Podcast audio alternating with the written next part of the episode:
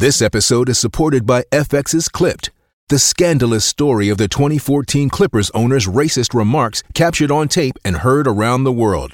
The series charts the tape's impact on a dysfunctional basketball organization striving to win against their reputation as the most cursed team in the league. Starring Laurence Fishburne, Jacki Weaver, Cleopatra Coleman, and Ed O'Neill.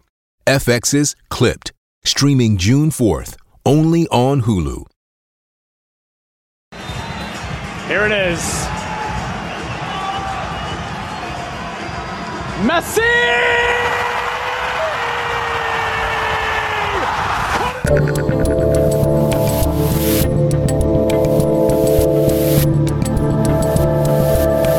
How you doing, people? What's going on? We cold opened you there with some sports uh, because Lionel Messi, who is arguably the greatest soccer player of all time, Brock, you're saying absolutely the greatest soccer player of all time, who played most of his career in Europe for Barcelona, won the World Cup last year. Uh, he is now here in Miami, in the free state of Florida, and that was his first game yesterday. And as you can see, uh, he won it for him. Not bad. I don't know that those pink uniforms had anything to do with Barbie, but Barbie has apparently taken over the entire world. I am a grown adult, so I have not seen the Barbie mo- the Barbie movie. Uh, although I did watch Flash Gordon with the kids over the weekend, so that's how I roll. Uh, interestingly, David Beckham happens to own the Miami team. Did you know that? Anywho, uh, that's going to sort of set us up. The, the realignment of things, people moving to places where freedom is, all that good stuff is going to set us up for the show. If you don't know what you're watching, you're watching the Rubin Report. I'm Dave Rubin. It's July 24th, uh, 2023. We're live streaming on Rumble, Locals, and YouTube. Share and subscribe if you have not already. Post game show at RubinReport.locals.com after the show. And as you are keenly aware, ladies and gentlemen, this is my last week on the grid.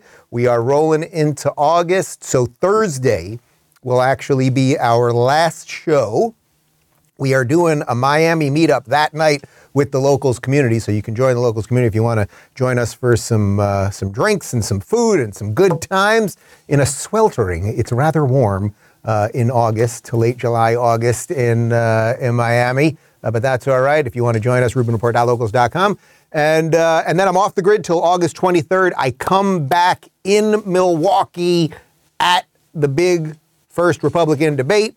Uh, we got Nikki Haley's going to join us. Governor DeSantis is going to join us. We're working on a couple of the other candidates, and it's going to be a big setup. I'll come back having no idea what's going on for a couple of weeks. Get right to it, debate, all that good stuff. Uh, and I thought what we would talk about today uh, would be this sort of realignment that I'm always talking about, and, and the, the mid-range people the people that are maybe between, say, uh, uh, you know, the Bill Maher RFK types, and then let's say the Jordan Peterson, Dave Rubin types, that there is this group of people who are roughly trying to make sense of some of this stuff. And yesterday, if you didn't see it, uh, last night, actually, on the Bill Maher podcast, Club Random, uh, Jordan Peterson uh, sat down with Bill for about an hour and 45 minutes. We're going to show you a couple clips and then kind of relate that to all of the realignments that are happening because Ron DeSantis was on Russell Brand's show a couple day a couple days ago. Uh, Vivek was on the All In podcast, which is mostly Democrats except for David Sacks. So a whole bunch of people are trying to piece this thing together. Maybe we all don't have the same candidate. Maybe we all don't feel exactly the same way about abortion, this or that or the other thing. Uh, but we are all realizing that uh, this experiment is pretty good and we would like it to continue. So that's what we're doing today. Let me talk to you about My Patriot Supply and then we will get to it. Guys, as you know, our world can change in a moment's notice. We're currently on the brink of economic collapse and it is scary. But if you don't think you need emergency food right now, wait a day and see what happens. Just don't wait too long because as I speak, preparewithrubin.com is offering a huge discount on their best selling three month emergency food kit. For a limited time, you'll save 25% per kit. That's the biggest discount they offer, but it doesn't come along every day and it won't last. So do yourself a favor and grab your 25% discount on each three month emergency food kit you need. It includes delicious breakfasts, lunches, dinners, and more providing over 2,000 calories every day. Get at least one kit per person in your family. Grab your 25% discount today before this offer expires. You get fast and free shipping too. Go to preparewithrubin.com or you may regret it. Preparewithrubin.com. And now back to me. Okay, so these new alignments, they're a happening. They're happening publicly. They're happening in all of our personal lives. We're realizing, hey, we've got to get out of this, as I always call it, endless descent to hell, right? This is a problem. Uh, so, anyway, I was elated to see last night that Jordan Peterson sat down with Bill Maher. And Jordan, this was about 40 minutes in. It took them about a half hour. It was actually very similar to when I sat down with Bill, where for the first half hour, we're kind of feeling each other out. Like you kind of got to get the vibe, what's going on here. Maybe we disagree on some stuff. Oh no. Uh, but then about 40 minutes in, they started, they started locking in, locking in. And then it got really kind of uh, thoughtful and interesting after that. Uh, Jordan actually posed Bill a question. He uh, asked him, when does the left go too far. I could ask you a question that I've, I've asked like 40 Democrat senators and congressmen, and Robert F. Kennedy, by the way, recently, this question. It's a very hard question, and I don't ask it just, you know, to cause trouble. I'm actually curious. I am ready. when do you think the left goes too far? May I use my lifeline? Yeah, absolutely, uh, absolutely. Call the people who know. Who know. Okay. Um, what I mean, you mean they haven't already? Well, I mean, but how do you know? Like, what, what's a marker When Trump gets you? reelected, that's when you know. What would you regard as behavior on the left that's unacceptable from the perspective of someone who's essentially liberal? How long have you got? I mean, the theme I've been trying to promulgate as much as I can the last five years, partly just in self defense of people who say, say I've changed, I have not, mm-hmm. is that wokeness is not something that expands on liberalism. It's something that undoes it. And I think you are on the same page generally. So they completely invert it, and then they get mad at us for somehow we're conservatives now. No, we're not conservatives. You're just not what liberals are. You're doing a different thing, which is fine. We're all allowed to do our thing, but you can't do this whole different thing and then st- take the term that used to apply but doesn't apply anymore. Okay, so Jordan, who's been on this quest, and as he said, he's talked to like 50 big time Democrats. He was really working to see if there was any political will within the Democrat Party to push the radicals out. And unfortunately, uh, I think he has found that that will does not exist, that the entire thing has been just sort of rotted from the inside says to, to Bill, well, what do you see as those excesses? Now, it's obvious what Bill sees, and I always give credit for as much as I criticize Bill, I give credit where credit is due, and he's always going after them on gender and race and all of those things. It's interesting, this idea of I didn't change, which is something that Bill always says. And it's funny because you would think, like, for a liberal atheist, the idea of not changing wouldn't necessarily be something that you'd be kind of proud of, right? Like, you'd be like, oh, I'm the thoughtful one, I can change along the times. I would say that's a little more in line with what I've done, where I've sort of found common cause with conservatives that I might have some differences with. But in essence, regardless of that, Bill is actually sort of doing that with Jordan. That's why he's sitting down with those people, and he was very, it was very obvious how much he respects the guy and everything else. Uh, but Jordan was asking the question because he wanted to see, in essence, well, Bill, what makes you still vote for these people? Let's move on to the next clip because you'll see how we link all these together.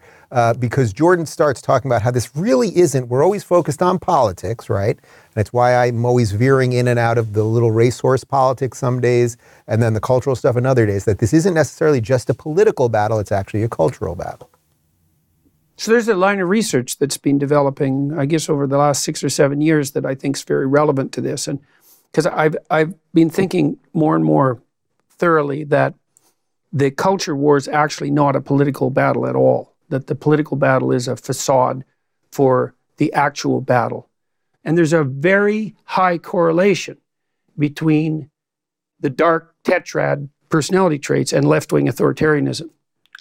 So, so, so that's why I think it's not fundamentally well, political, is that what's happening is that there's a small minority of people who are very manipulative, who use compassion as a camouflage. And then people who are generally and genuinely uh, compassionate, they can be manipulated easily. And so, and that's not, that's why you're seeing, that's part of the reason you're seeing this deviation, deviation from more classical liberalism. There's no better camouflage for someone who's truly dark right. than compassion. Right. Right, right, right. So I love that clip because it's Jordan at his best explaining a very deep, complex idea to Bill, who you can see he's getting it at the end, the way he says, right, right. So what's going on here is that the the people who are really kind of screwy, and Jordan goes into uh, all of the psychological conditions that can lead to all of that, right? That their behavior online and the anonymity that uh, uh, online life affords is actually being weaponized against the people who are genuinely compassionate. So the liberals, all your liberal friends who are watching this, who are just the normal liberals, the old school classical liberals, who put tolerance at the top of that hierarchy, they have been abused and manipulated by the activist base. And the activist base, again, because it uses the cover of anonymity, you have this crazy force that nobody seems to be able to stop. And then what Jordan's saying is then our politicians are really just a facade for what the real fight is about. There's a real fight that's going on within all of us, our behaviors, how we're all reacting to reality as it's now given to us by algorithms and a whole bunch more. And the politicians just sort of behave within that. They're just reacting to it, but they're not the drivers of all of this stuff, which I, I was glad to see Bill kind of like picking up on that sort of that notion. Uh, there was one other nice moment I want to throw to here, which uh, was Bill just telling Jordan how happy he was that he was back and that there is this group of people trying to make sense of some of this stuff. Can't tell you how great it is to have you back. Well, thank you, I mean, sir. honestly, there was a lot of people who, when you were uh, down and out, were very sad that, like, oh man, that is one guy on the team, and our team is not that big Yeah. that we yeah. cannot afford to lose. You know, so to have you come back and be so on it and looking good and, and funny and, you know, brave as always, man, that is what is this team is the question, right? What is aligning these people with each other? I would say for the most part with guys like Bill Maher and Jordan Peterson, it's free speech. It's it's classical liberalism when it's able to be applied. They if you watch the whole interview, they get into Jordan basically gets into why he thinks the classical liberal experiment failed, that in rough times it just doesn't really sort of operate in a functional way, but let's just set that aside for now. Maybe we'll get to it another point. Um, but this this team is interesting to me because you've got guys like Bill Maher and guys like Russell Brand. So Bill, let's say, is an old school liberal. Russell would be thought of as more of a leftist. Then you've got Jordan Peterson, who now is thought solidly as a conservative, works with Ben Shapiro and Dennis Prager, who certainly are conservatives. But we're all kind of talking to each other. There's something interesting there. Bill had Russell Brand on the show not too long ago and said the same thing to him. no, I'm so Rumble's I'm like so a- media um, stupid. It's a Uh, it's es- essentially a competitor to YouTube, which has made its raison d'etre non-censorship that has been taken up initially by a lot of right, uh, like you'd have to say, r- right-wing uh, voices, uh, but is doesn't have any skin in the game with regard to like well, the kind of content that is put out, except for that you continue to own your content and you know you can say what you want, you can talk about what you want, and like for me, like freedom of speech doesn't mean freedom of speech to sort of condemn and criticize people. It means freedom of speech No, to attack establishment and look for ways to bring people together. Dave Rubin, Dave Rubin's on there. Yeah, I know Dave's been on.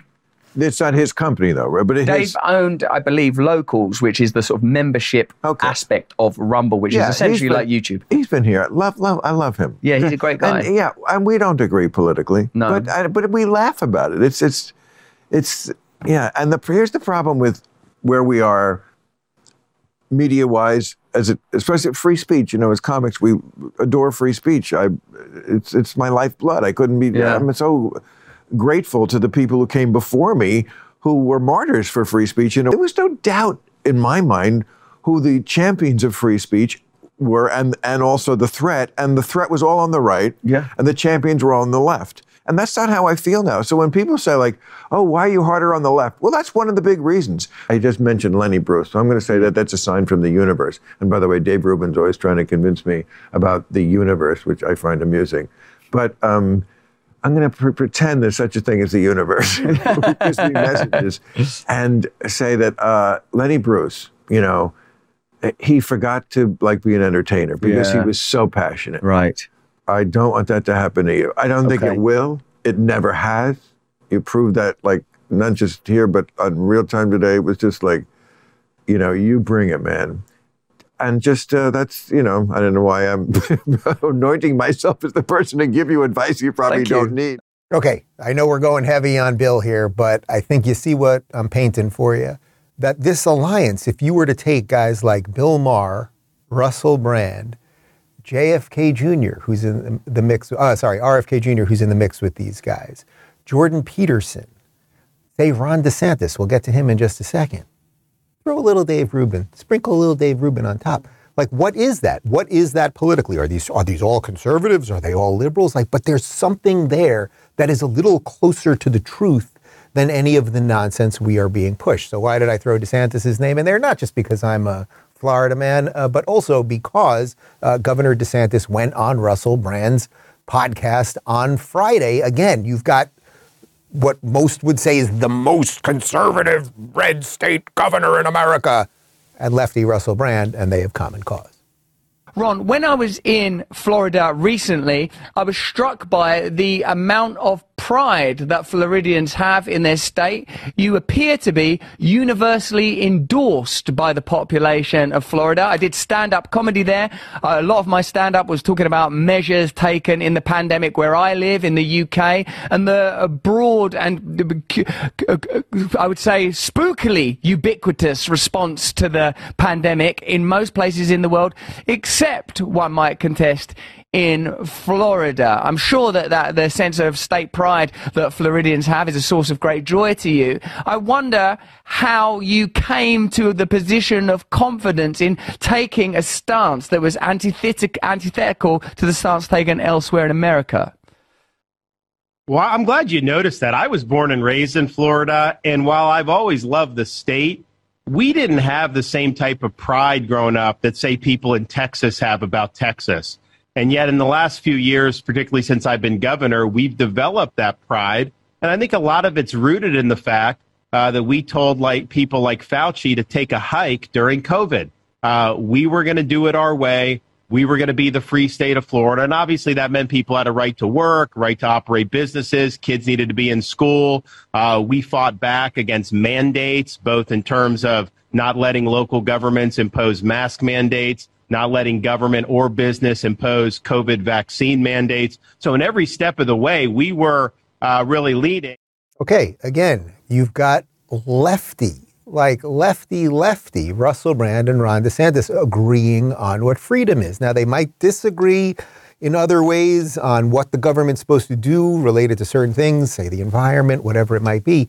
But again, this wide swath of people, Russell Brand, Bill Maher over here, Jordan Peterson, Ron DeSantis over here, and, uh, and I would say the vast uh, the vast, wide swath of Americans are right in between those things. And that's what we need to be drawing more people to, right? It's not to change anyone's religious beliefs. It's not to change, it's actually not to change anyone's mind on anything other than to understand there's a, there's a country of about 350 million people here. We've done it pretty damn well for 200 plus years, and we're on the precipice of throwing it away unless we're able to have these conversations and fight the real problem, which right now the real problem is the swamp, whether it's just purely the DC swamp or it's the media elite, corporate press.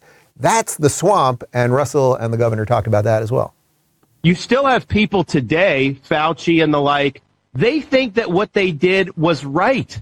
They think that these lockdowns worked. And so my fear is if this happens in the future, a lot of these people are going to want to do the same thing again. So one of the things I pledged as president and I think I'm the only one running on the Republican side who will be willing to do this. We're going to bring a reckoning to this health bureaucracy and this medical swamp because these agencies like CDC, NIH, FDA, they failed the American people. They become corrupted and they did a lot of damage with these unscientific anti-freedom policies. Well, that's pretty heartening to hear. In retrospect, your stance increasingly seems to have been the correct one. And that's interesting and exciting, in fact, to hear you talk about a reckoning.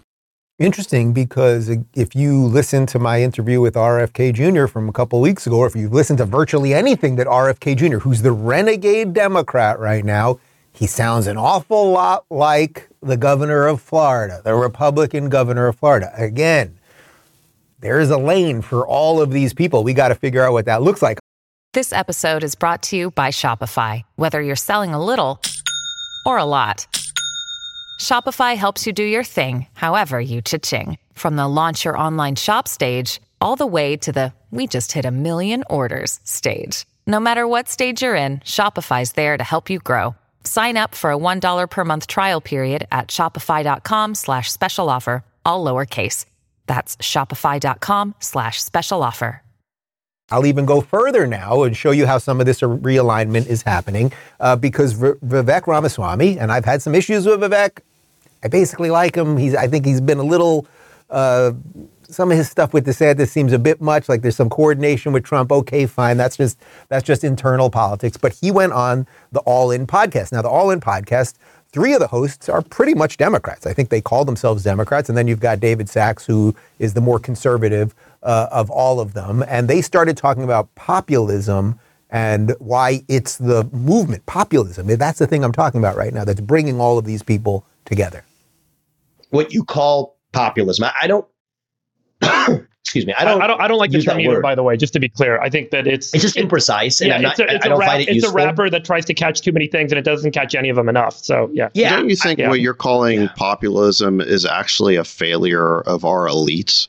Isn't mm-hmm. that what's going on? We saw during That's, COVID that all the health authorities did a horrible job. The CDC and the NIH. It turns out they were funding gain of function research, which may have caused COVID uh, in the first place. They were doing experiments on bat viruses. Which almost certainly did cause. Yeah, exactly. Yeah. So, you know, we keep finding out that the elites who are supposed to be running the country and running these institutions are doing an absolutely horrible job. That's what the reaction is against. Then people come along and label it populism and say it's going to lead to fascism. It's like, come on, that is a way of protecting the people in power from accountability for the horrible job they're doing.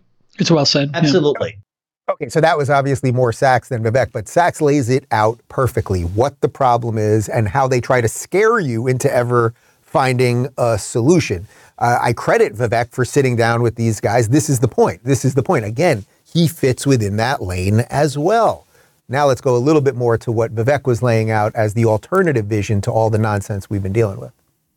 This thing that I'm calling woke is turning into, which is a more broader kind of social psychological issue that we're all grappling with. Right. how it's now leached its way into politics, it's leached its way into nonprofits, it's leached its way into corporate America, into for profits, into the military, into government, et cetera. Obviously, since that was published, it has now become this hot term that has different meaning for different people, and it can be pretty inciting in terms of how people react. Yeah, I appreciate you so, saying yeah. that, Dave. Yeah, I appreciate you saying that, Dave, because my, my net prescription is actually we dilute not just wokeism. I mean, that's just part of the story. We dilute secular religions, the rise of secular religions. Right.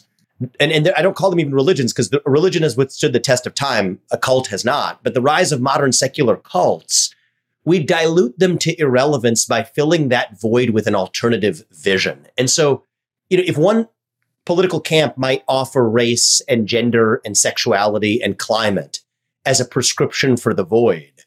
I think where conservatives fall badly short is by simply being anti those things without actually offering an alternative vision of our own. And I am aiming certainly to do that in this if campaign. If you were going to replace family. race and gender and these kind of things, what would be your, uh, you know, qualities or things to focus on? So, so let's do like a little face off, right? Individual, yeah, sure. talk, talk about race, gender, sexuality, climate. I pair them up against individual, family, nation, God. Okay. All right. So there's something there, right? It makes sense. Individuals, family, God, nation, these are these are all the ideas that built this thing. This thing which again for 250ish years has worked really well and it's only in the last decade that we've really seen it kind of grind into what this cultural chaos that we're all dealing with right now. So now, if you take this wide swath, again, you take a bunch of guys who are Democrats on that show, except for David Sacks, sitting down with Vivek, an absolute conservative, Russell Brand sitting down, Russell Brand lefty, sitting down with DeSantis, opposite ends of the spectrum, but both believe in freedom. Maybe they believe a little bit differently on how to get there. That's usually what it's about. Peterson and Maher. Like Maher telling Peterson, man, I'm so happy you're back. It's like you guys are definitely going to vote in different ways. And that's a, that's a problem, right? Maybe that's why we need some more choices. But I would say at this point, I've illustrated what this thing is, right? You- So you're with me. Let's hope, hopefully, you're roughly with me that there's this this lane that we can kind of all get in, right? And it's not fully based on politics. It's culturally anti woke. We all get that. But but who is the opposition to this thing? Like, where is it really coming from when we talk about the elites and the corporations and everything else? Well, now I'd like to show you a video that I saw on Twitter uh, that somebody spliced together of Disney, the Disney Corporation that that Ron DeSantis guy was smacking around not too long ago, then versus now, and I think you'll sort of capture how we lose control of our own culture over time. Take a look.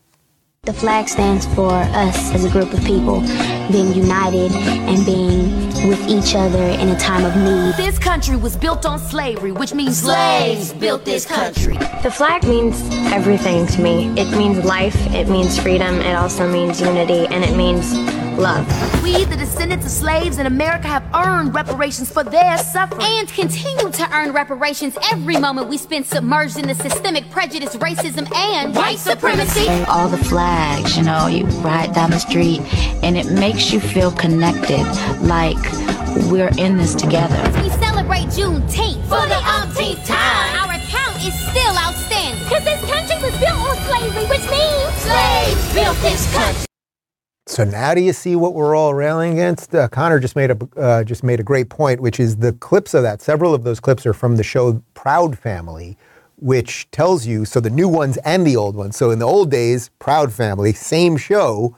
Uh, when it was real people, uh, it was you know America's good and oh it unites us, and then now it became an animated show. And look what they're talking about. So you see how we lose control of these things, and they aim it at children because they're going for the generations whose minds are malleable, who they can basically turn them into walking zombies of woke lunacy. But it continues. This is super interesting. Uh, as you may know, they're remaking, Disney is remaking Snow White. This video is actually from September of 22. Uh, the actress who will be playing Snow White, her name is Rachel Zegler. She was interviewed with Wonder Woman. What's Wonder Woman's name? Gal Gadot uh, on a red carpet, and they were asking her about this new, what this new character is going to be like. You said you were bringing a modern edge to it on stage. What do you mean by that? I just mean that it's no longer 1937, and we absolutely wrote a Snow White that is She's not going to be saved by the prince. She's not going to be saved by the prince, and she's not going to be dreaming about true love. She's dreaming about becoming the leader she knows she can be, and the leader that her late father told her that she could be if she was fearless, fair, brave, and true.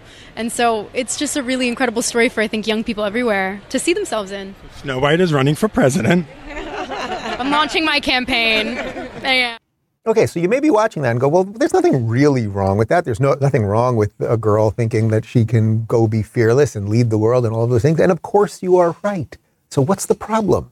Well, what do you have to do? You got to peel that layer and then just look a little bit deeper and then you figure out what's wrong with it. There is nothing wrong with the story in the first place. The idea that this girl met the prince, accomplished her dreams, fell in love, blah, blah, blah. So instead of destroying everything that is old, destroying Snow White, well, we saw that the seven dwarfs are no longer dwarfs. You got rapey and dopey and moron and angry and all the rest of them. Instead of destroying everything from the past, which the woke are extremely good at doing, how about you just create a new story? Why didn't Disney just create a new story with a great, strong, interesting female lead and and make it everything that the actress would like it to be if that if that's the right way to go about doing it. And by the way, you can make stories like that and you can make stories about a traditional princess, etc., cetera, et cetera. But they try to destroy everything. And then once all of the stuff, all of our stories, you, you rampage through the, the biblical stories, you rampage through all of our cultural stories, whether it's Disney movies or Star Wars or whatever, any of the stuff that can bring any of us together.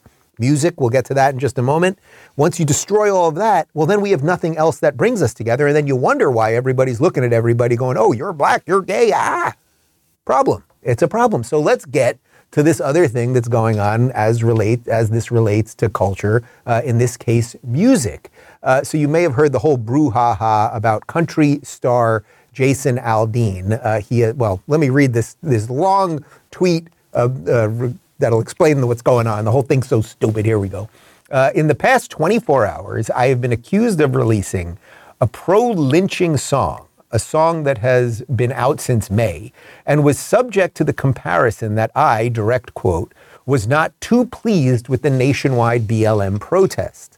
These references are not only meritless, but dangerous. There is not a single lyric in the song that references race or points to it, and there isn't a single video clip that isn't real news footage. And while I can try and respect others to have their own interpretation of a song with music, this one goes too far. As so many pointed out, I was present at Route 91 where so many lost their lives, and our community recently suffered another heartbreaking tragedy.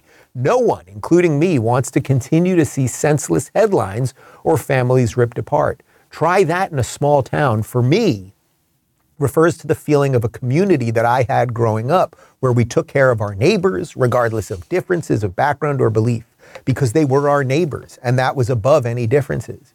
My political views have never my political views have never been something I've hidden from, and I know that a lot of us in this country don't agree on how we get back to a sense of normalcy where we at least go a day without a headline that keeps us up at night. But the desire for it too, but the desire for it too, that's what this song is about. Okay, so in essence, the guy puts out a song back in May. Nobody cared about it for months, or it was doing perfectly fine, right? Like it was doing just fine, but nobody thought of it as controversial. Then out of nowhere, it becomes this super controversial thing, and he's a racist and he should be canceled and all of this other craziness and listen to the way the main it's very obvious this guy is not a racist right? We've been through this guys right? Like rinse and repeat we've been through this before. Someone says something that is roughly true you get told you're a racist and a misogynist and a transphobe and a homophobe and everything else. But watch the way the mainstream media is treating this story here are the well I'll put up the warning here are the crazy women at the view and here's Whoopi. And no, Whoopi doesn't even know what she's. Watch the way she's reading this thing. She doesn't even know what she's saying or why she's outraged, but she'll say it. So, country singer Jason Aldean is getting backlash for the video of his song "Not in a Small Town," which critics are saying is racist. Got lyrics, racist lyrics, and images. Aldean says the song's about unity.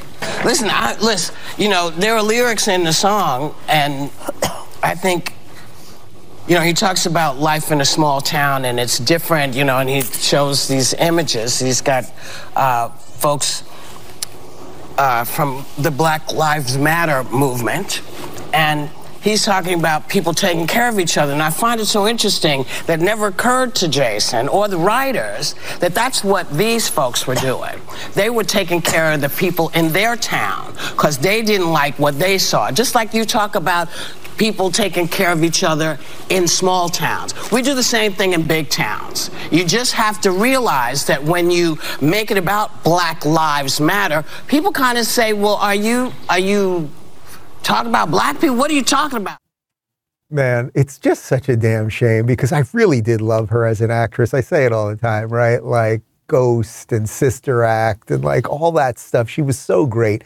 She has no idea what she's talking about. She's never listened to the song. I just read the statement from the guy. Also, what is she talking about? That the people, in essence, she's saying, oh, the people in the big cities who burned down the cities, it was because they were taking care of their communities. Tell that to the people at Foot Locker and Pep Boys. You know what I mean? It's like, what? It's just nonsense. It's like pure nonsense to pretend that he's racist because he grew up in a place where they took care of each other which is what we should all want, right? It's why you should move to a community that is somewhat in line with your values. It's why big city life is so frayed at the moment because you have no because people have no connection with each other. Even when I lived in New York City, I lived in a you know small I don't know five story walk up. You had like three other apartments on the same floor. 10 years living in the same apartment, barely knew anybody. Like you'd say hi to somebody, maybe. Usually you ignore them, and I didn't know anyone's name. It's like I know all my neighbors' names here. It, it's just different, and it's and it's reality. But she's somehow framing it somehow. They were protecting their community by burning the whole thing down and looting and taking all those flat screen TVs and all that. Uh, but don't worry, I don't want to be too harsh on Whoopi because, you know, I've laid out who I think the best and worst hosts of The View are. They're all bad.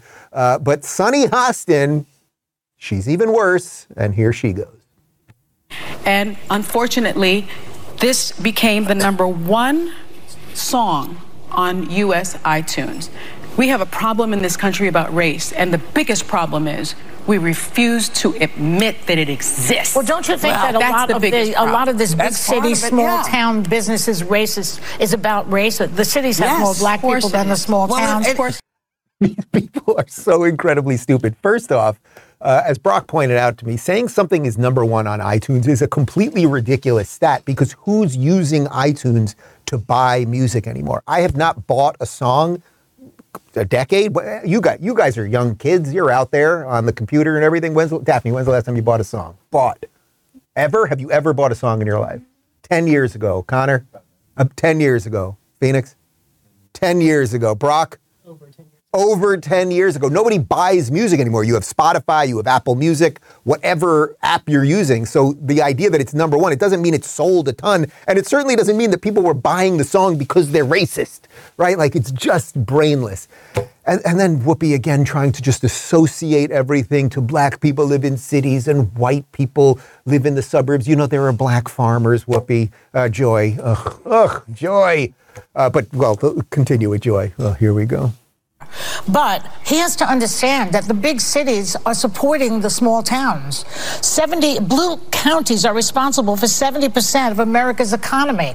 The big cities are really providing the things that you have in these small towns. You should not be against big cities. Joy, have you ever put food in that feed bag? Because you know where the food comes? It doesn't come from the cities. It comes from those suburban areas. It comes from the farms. It comes from those places that you never go to, right? That's where it, I used to live right two blocks away from you on the Upper West. I, I remember, Joy, you think we were doing a lot of farming over there? It's so insane. Yes, there's a lot of economic activity. There's a lot of trade, right? That's going on in the cities. People are buying a lot of crap in the cities. That is true. But the, if which one's going to go down first, and which one would survive? Zombie apocalypse. The aliens show up tomorrow. All hell's breaking loose. The cities go down immediately. It's the people out there in the suburbs who grow food for themselves, who have a little bit of land, who can protect themselves, who aren't reliant on the system. You have everything backwards. You joyless dullard. But it's the point is they're not just going after people on the right. Now let's link this to what I started the show with. When when you watch people on the View, they're not just going after people on the right, and they're not just going after the perceived racists like Jason Aldean, who is not racist. They're also going after every moderate Democrat, and sometimes they're doing that in in the most vicious possible way because they represent the biggest threat right? So obviously you can see where I'm going with this. Uh, RFK Jr. Uh, he's testified a couple days ago on misinformation at Congress, uh, and he talked about how the Democrat administration, run by the elderly man pretending to be president, Joe Biden, has been treating him. was censored not just by the Democratic administration, I was censored by the Trump administration. I was the first person censored by the, as the chairman pointed out, by the Biden administration two days after it came into office. YouTube deplatformed me. I didn't talk about vaccines in that speech. I didn't talk about anything that be, be, was a verboten subject. I just was talking about my campaign and things, the conversation that we ought to be having with each other as Americans. But I was shut down. And that is why the First Amendment's important. Debate, congenial, respectful debate, is the, is the fertilizer, it's the water, it's the sunlight for our democracy. We need to be talking to each other. Ain't that beautiful? And ain't that the truth? And ain't that exactly what Bill Maher was saying to Jordan Peterson? Ain't that, in essence, what Russell Brand was saying to Ron DeSantis? And there are certain people that are doing just that. And then the counter to that is what they are doing on The View. The counter to that is what they are doing when they're trying to cancel country singers and everything else. But I want to also link this to how the corporate press, not just what you're seeing on TV, but if you're old school and you're reading a newspaper or you're looking online at the New York Times, which used to be all the news that's fit to print, and now it is just an absolute Pravda level propaganda outlet. Listen, there was a piece they were covering the RFK Jr. Uh, appearance at Congress. Listen to this line. I saw this from Ashley Rindsberg, who's uh, been on the show before, uh, who wrote a great book about how terrible things are at the New York Times. Listen to this line that was at, in an actual, this is not in an op ed, this is in an actual article in the New York Times uh, about free speech. Despite the theater, the hearing raised thorny questions about free speech in a democratic society. Is misinformation protected by the First Amendment? When is it appropriate for the government to seek to tamp down on the spread of falsehoods? Leave that up for just a second, Connor, because I can answer it fairly quickly. Is misinformation protected by the First Amendment? Yes. When is it appropriate for the federal government to seek to tamp down on the spread of falsehoods? Never. See, fixed it, done. Guess we could wrap it up today. But that is what, that is the seed. When RFK talks about sunlight as the best disinfectant, right, and be able to talk about things and let's see how the truth can actually set us free, they're trying to, they're trying to actually starve the seed of nutrition and of water. They don't want you to question anything because if you start questioning anything, you might realize that the swamp and the Democrats and all of these people are in it to control you, not to free you. Here's a bit more uh, from Democrats trying to censor RFK at a censorship hearing. Every statement that you just made about me is inaccurate. At one point, you say I'm anti-vax, and that's a bad thing. The other thing, the other moment, you point out that all my children are vax. I took flu vaccines for 20 years straight. I have never been anti-vax. These are defamations and mal- malignancies that are used to censor me to prevent people from listening to the actual things that I'm saying. Trusting the experts is not a function of science. It's not a function of democracy. It's a function of religion and totalitarianism, and it does not make for a healthier mm. population. I move that we move into executive session because Mr. Kennedy has repeatedly made despicable anti Semitic and anti Asian comments. Is it the custom of this committee to censor viewpoints that we disagree with from witnesses? Mr. Chairman, I have That's not a motion- point I of have a order. motion on the table. This is an attempt to censor a censorship hearing. The, the, the charges in this, and, and by the way, censorship is antithetical to our party. It was, it was appalling to my father, to my uncle, to FDR, to Harry Truman, to Thomas Jefferson.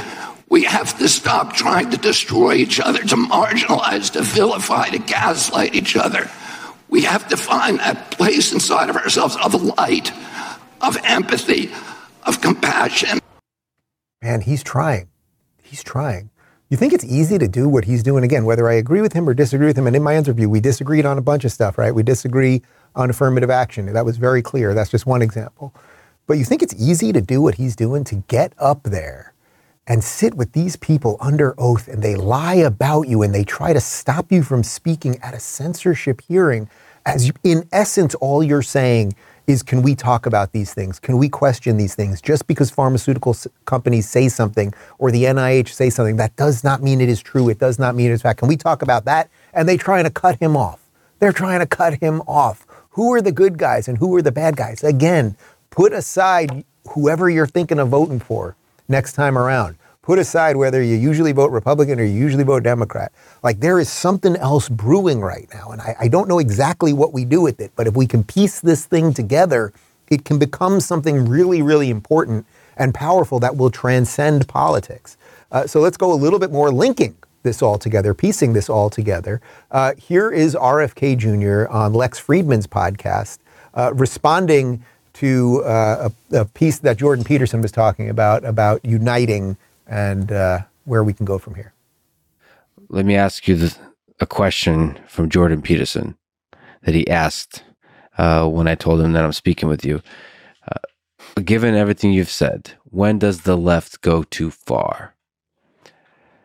I suppose he's referring to cultural issues, identity politics. Well, you know, Jordan trying to get me to badmouth the left the whole time I was in. I, I, I really enjoyed my my uh, my talk with him, Yeah. but he seemed to have that agenda where he wanted Yeah. me to, you know, say bad things about the left, and I just, um, you know, that's not what my campaign is about. I want to do the opposite.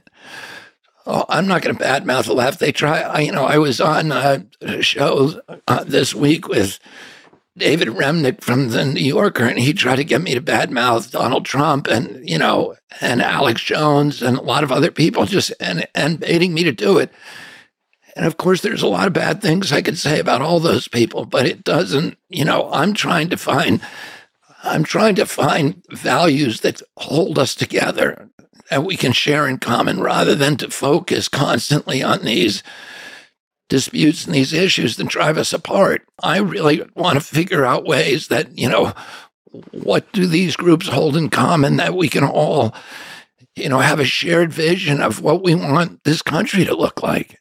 You know, it's interesting because I obviously agree. The whole purpose of today's show was that I agree with the spirit of that. I actually think you have to do both. I, I get why RFK, he doesn't want to just sit there and lambaste Trump left and right, and he also doesn't want to sit there and lambaste the left all day. I think you sort of have to do both, or we all, everyone has different roles in this and everything else, right? Like I tell you what I think for a living every day, so I'm talking about why it's crazy what the corporate press is doing and what AOC or The View or all those things. I think you do have to call that out, and then also at the same time show that there are much bigger things that bring us together. That was the purpose of all of this. So it's not about it's not about relentlessly hitting your political opponent. I would say it's about hitting your cultural opponent, right? And, and sometimes that's a specific person just saying something stupid like Sunny Hostin, but more so it's attacking their terrible ideas. Because if we can do that, if we can do that, we can get over this thing that we are stuck in. I, it's still, it's murky to see that in the future, but I know we can get past it. And now to go full circle on today's program, how about one more from Bill and one more from this Dave Rubin guy? This is back in last September, man, almost a year ago, talking about just that. The bottom Yeah. line is the fact that you and I are have these differences and don't. It's like It doesn't matter. It doesn't matter. It and it's doesn't so, and matter. it's I'm so, so glad to hear so, you say that, Bill. Predictably within the parameter Yes. of two human beings, the odd the odds that two human beings would see everything exactly the same way. It's How so- pathetic and- and annoying and gross. ridiculous. Yeah. and ridiculous. So the fact that you know we both fall within the 30 yard line of each side is like it's, a, how could you expect more than that or even care that it's not more than that or not love the person I I hear you, brother. That's all I that's all I can All say right. about that. I hear you, brother. What I would like to do more than anything else, honestly, I'd like to shoot hoopsie at some point. Let's- I- I- I can't tell you how- I don't care about. I don't care. That I truly mean you. that. I don't care about the differences. and I know this- you don't either. I've said this before on this podcast i'm going to say it again since this whole thing started Can I take off my shoes now, I like Woody? Because then I'd feel really at home. killing it with guys i am making so many guys guys. i am so many guy friends now Yeah. that i didn't have before and i'm glad you're one of them because uh, this was super fucking fun but it's over now That's it. Now I got it. Oh, sorry, Bill. I have to get on the plane and ring the bell. Ah! You get it. You got it. Phoenix, I think we put together a fine program today. I'm very proud of all you people in this room. I think we made some sense here. And let's see if we can now, I don't know, blueprint that sense across disciplines, across media, across the political divide. I don't know what it means exactly, right? Like these people will still end up voting in different ways. I accept that. Most likely, Bill Maher, well, Jordan Peterson's not a citizen of the United States, but if he was, like, they'd probably vote in opposite ways. Okay, there's something to think about there. But you got it. Russell Brand, also not a citizen of the United States. But I'm pretty sure if he was here, he would vote for Ron DeSantis. Like, but the voting part is not really the thing. There's something else. I think we're on it. Guys, it's Monday, which means it's Meme Monday over at the Rubin Report Locals community. Here's what I put up. This is the, the Ukraine war uh, summed up quite. Ukraine just bashing its head over, and the U.S. just helping it beat its head relentlessly. We had to cut the audio on this one because it was copyrighted. Guys, we got a post game show for you right now at RubinReport.locals.com. My full interview with Liz Wheeler is up. Is part one up uh, on the other uh, platforms there? It'll be up this afternoon, right? Full is up on locals. Full is up. Oh, full's up everywhere. Liz Wheeler, everywhere. Uh, we leave you with a little, we're not doing something funny on the way out. We're leaving you with just pure wisdom and heartfelt knowledge from JP, and we'll see everybody on the other side. Ciao. What's real? Matter. It's like, okay, that's one answer. What's real? What matters is real. That's how you act. That's different than matter. What's the most real of what matters? How about pain? Why is it the most real? Try arguing it away. So pain is the fundamental reality. Doesn't that lead to nihilism and hopelessness? Yeah, doesn't it lead to a philosophy that's antithetical towards being? The most fundamental reality is pain. Yes. Is there anything more fundamental than pain? Love. Really? If you're in pain, love and truth, that's what you got. And you know, if they're more powerful than pain, maybe they're the most real things. Because if you're a scientist, a materialist, think, well, the matter is the most real. It's like, well, you don't know what the matter is. When push comes to shove, and it will, you'll find out what's most real.